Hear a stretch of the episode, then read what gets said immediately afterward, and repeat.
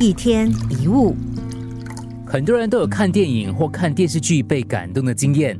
我们常听人家说：“哇，那个剧情哦真感人，让人忍不住流泪嘞。”或者是那个剧情很恐怖，吓得我。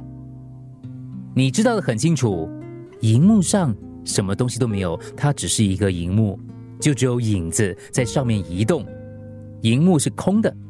但是当这个剧情出现一些悲剧，你会觉得难过。你看着别人悲欢离合，你就感动；你看到有人哭，你可能也会开始流泪。到底是怎么一回事呢？因为在那个时刻里，你把影片变成了你的真实世界，剧情好笑就跟着笑，剧情悲伤就跟着哭，你投入了情感，认同里面的角色，甚至成了影中人。而事实上，我们整个人生就是一出大戏。舞台很大，但它是一出戏。你本身也在观看自己的表演，你既是演员，也是观众。试试看，你可以这样看：把生活中每一件发生的事情当成剧情，从旁观者的角度静静观察那些涌上心头的情绪。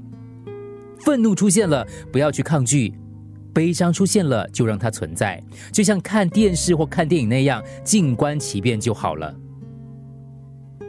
当你起情绪的时候，记得当一个观众，不论什么思想经过你的头脑的荧幕，你只要成为一个旁观者；不论有什么情绪经过你心里的荧幕，你只要单纯的观看，而不是更进一步的卷入思绪当中。这样你就不容易随着剧情而陷入混乱。